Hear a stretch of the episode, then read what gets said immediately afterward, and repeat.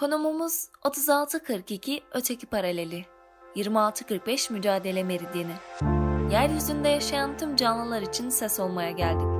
Tüm ötekilerin sesi olmak için ve tüm ötekileştirmelerin karşısında durabilmek için buradayız. Biz ötekileriz ve her yerdeyiz. Hepiniz hoş geldiniz. Öteki pot için hazırladığımız Agora'ya hepiniz hoş geldiniz. Türkiye modernleşmesi ve İslami bir aydınlanma neden mümkün değildir konusunu inceliyorduk. Bu bağlamda en son İslamcı mantık, anlayış ve yapılanma üzerine konuşmuştuk.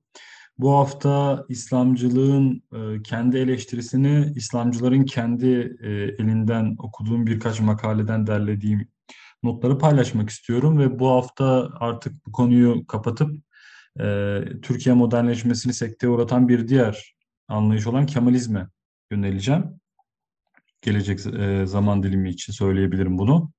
Ama bundan sonraki bölüm olur, daha sonraki bir zaman diliminde mi onu bilmiyorum. Ee, İslamcılıkla alakalı e, bahsettiğimiz zihniyet kalıplarını del, derledikten, derinlemesi anlattıktan sonra İslamcılığın zihniyet kalıpları ve iletişimsel, kamusal pratikleri hala tartışılmış değil diyebilirim.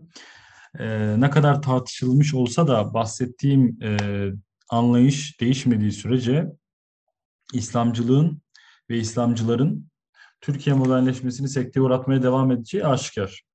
Fakat bunu bir kenara bırakıp İslamcılığın kendi eleştirisine dönmek istiyorum. Yani İslam'a, zihin, İslamcı zihinsel tıkanma ve kültürel kökenler üzerine yoğunlaşmak istiyorum ki burada da bizim önümüze 1990'lar çıkıyor değerli dinleyenler. İslamcı çevrelerin hali hazırdaki zihinsel daral, daralmasının e, hatta zihinsel yok olmasının sebebi e, olarak İslamcılar genelde kamusal alan korkusunu ve e, İslamcı zihniyeti eleştirebilen İslamcı, cesaretli İslamcılar da e, yaşlıların yönetime, yönetimine tabi olmayı gösteriyor. Soğuk Savaş dönemi sonrası Türkiye'deki bu 90'lar bahsettiğim zaman dilim 90'lı yıllarda etkili bir silahsız mücadele geliştirmişti İslamcılar. Özellikle başörtüsü mücadelesi e, sivil itaatsizlik olarak e, ifade edilebilir. Bu etkin muhalefet, bu yaratıcı sivil itaatsizlik deneyimleri e, beraberinde tabii tutkulu bir okuma açlığı ve farklı ideolojilere de dikkat kesilmeyi getirdi. Ee, evet bunu gerçekten e, takdir etmek lazım. Özellikle işte o dönemin dergiler dönemi. Birçok İslami grubun, partilerin, tarikatların e, dergilerinin yayınlanması ve bu çabayı verenlerin de kendi sosyoekonomik e,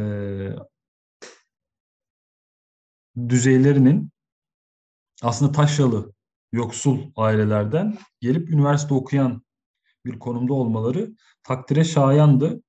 İşte bu üniversiteli e, yoksul çocukların dünyanın probleminin, dünyanın problemlerinin çözümünün bana göresini İslami esaslarda İslami esaslarda görmeleri, İslami esaslarla dizayn edilmiş bir dünyada görmeleri ve sosyal yardım ağları, öğrenci evleri, himmetler, destekler e, ile bu İslami dünyayı kurmalara kurmaya çalışmaları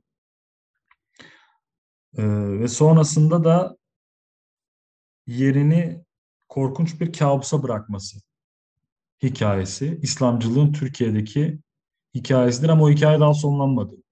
Onu da söylemek lazım. Muhtemelen daha büyük bir kabusun yaşandığını görebiliriz. Özellikle bu İslamcı çevrenin ekonomik altyapısı değiştikçe de şehirli yazı kültürüne geçemeyen İslamcılar bizatihi adam kayırmada. Kendi eleştirdikleri bir konuydu. Bu daha öncesinde söylemiştim. Adam kayırmada ve bürokraside örgütlenmeye de aktifleştikçe de bugün yaşanan cehennemi İslamcıların sebep olduğu bu cehennemi partileriyle, tarikatlarıyla, gruplarıyla sebep olduğu bu cehennemi yarattılar. Ayrıca sonrasında gelen kuşaklar yani 90'lı yılların üstüne gelen kuşaklar da e, kendilerini geliştirmeyen, eskinin üzerine yeni taşlar koymayan miras yedi kuşaklardı. Yani onlar evet İslami Rönesans hülyaları görüyorlardı kendilerinden önceki dönemdekiler gibi. Ama e, bu İslami Rönesans hülyaları yerini Amerikan akademisinin metotlarını daha sahici bulmaya, hızla yükselen e, ve birçok şeyi mübah sayan pragmatik bir anlayışa bıraktı. E, bu anlayış da beraberinde bugünkü İslamcılar için düşük profilli, miras yedi bir e, profil ortaya çıkardı diyebiliriz. Peki neden İslamcı zihniyet bir yerde durdu ve ilerleyemedi? Çünkü organik bir bütünlük içinde durmayan, düşündüğünü söyleyemeyen, eleştiremeyen, aklını kullanamayan, sohbetçi kültüre yatkın kardeş grup, yani kardeş, abi, kardeş grup psikolojisi içinde yetişen e, ve dolayısıyla düşünmek yerine hazır cevabı, düşünmek yerine cevabı önceden hazırlanmış metinleri yalayıp yutmayı tercih eden bir noktaya evrildiler. Hatta e, 90'lı yıllarda da böyleydi. Buna benzer diye diyebiliriz kısmen. E, orada da duygusal bağ esasına dayanan bir yapı vardı. Bugün bu daha da e, hissedilir derecede, daha da yoğun hissedilir derecede arttı. Ayrıca eskinin hiç devrilmediği, yani o yaşlıların yönetiminin, yaşlara tabi olmanın, yani o gelenekçiliğin kırılmadığı, o gelenekçilerin yok yok olmayan otoritesinin devam ettiği bir anlamlandırmaya doğru ilerlediler. Bu yapıdaki birey de tabii ne kadar okuma aşkı taşısa da e, ikinci bölümde bahsettiğim o sürekli aynı metinlere dönme, sürekli aynı metinleri tarama ve eleştirmeden okuma mantığıyla tıkandığı için bohem ve kariyerist bir tipe dönüştü ve kendi sınırların ötesinde bir bağ kuramadı. Yani kendi evreninin dağlarıyla sınırlı kaldı aklının sınırları da e,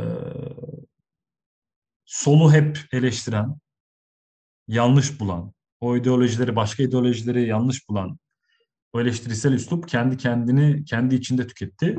Çünkü solu sürekli frak, fraksiyonlara bölünmüşlükle anan bu İslamcılık, e, solu sürekli fraksiyonlara bölünmesini anlamlandıramayan bu İslamcılığın asıl problemi de aslında bölünememekti. Kendi kendini tekrar etmek. Gerçek, atla, gerçek anlamda bölünemedikleri için hep o işte huzur sokağı romanı nostaljisinde yaşamakta da ısrar ettiler. Hala ediyorlar. Ee, ve bu da dolayısıyla çözümcülük değil de duygudaşlık, duygudaşlık hissiyle kol kırılır yen içinde kalır anlayışının ortaya çıkmasına sebep oldu ki bu anlayış öyle tehlikeli bir anlayış ki yeri geldi e, İslamcı olduğu bilinen bir yurtta e, ortaya çıkan müthiş derecede e, korkunç derecede büyük e, haliyle önümüzde duran çocuk istismarını bile kapatmaya sebep oldu. İşte partilerin, cemaatlerin birbirlerini destekledikleri bu nokta. Kol kırılır, yen içinde kalır. Bu tabii çözümcü değil, e, duygudaşlık hissiyle hareket etmekten kaynaklı bir durum. Bu da tabii o hülyalarındaki hayatı inşa etme yolunu tıkadı. E, bu anlayış yetişen genç kuşaklar da ya eskilerin söylemlerini terk ederek bağlamsız bir akademizme yöneldiler ya da eleştiriler eleştirisel olmayan e, bir eskileri tekrarlama içinde kaldılar. O, o dar alanda kısa paslaşmalar yaptılar. Dolayısıyla yeni kuşaklar ebedi çocukluğa mahkum edildi. İşte o Kant'ın bahsettiği ergin olamama durumunda ortaya kaldı. Çünkü ortada kaldı ergin olamama durumunda kaldılar. Çünkü aklını başkasının kılavuzluğuna emanet etme işte bu İslamcı geleneği, İslamcılığın, İslam'ın e, en büyük problemi. Aklı kullanamadılar. Hatta aklı araçsal olarak bile kullanamadıklarını söyleyebilirim ben.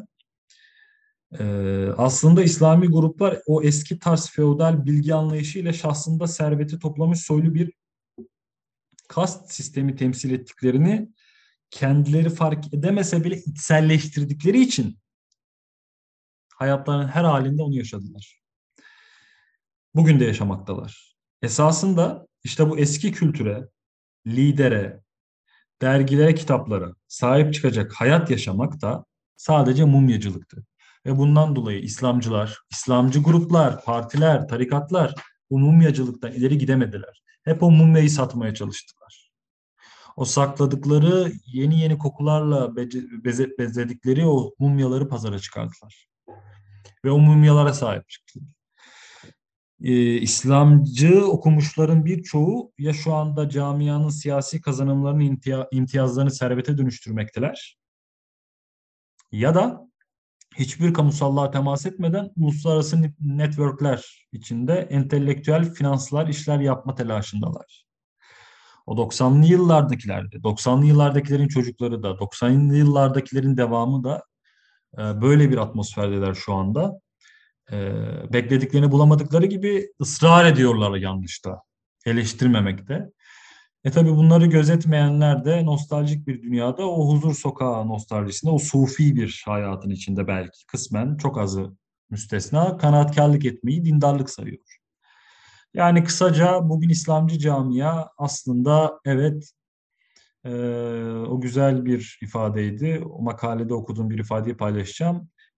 Cüssesi kocaman ama başı küçücük bir mahluk olarak yaşamaktadır. Değerli dinleyenler.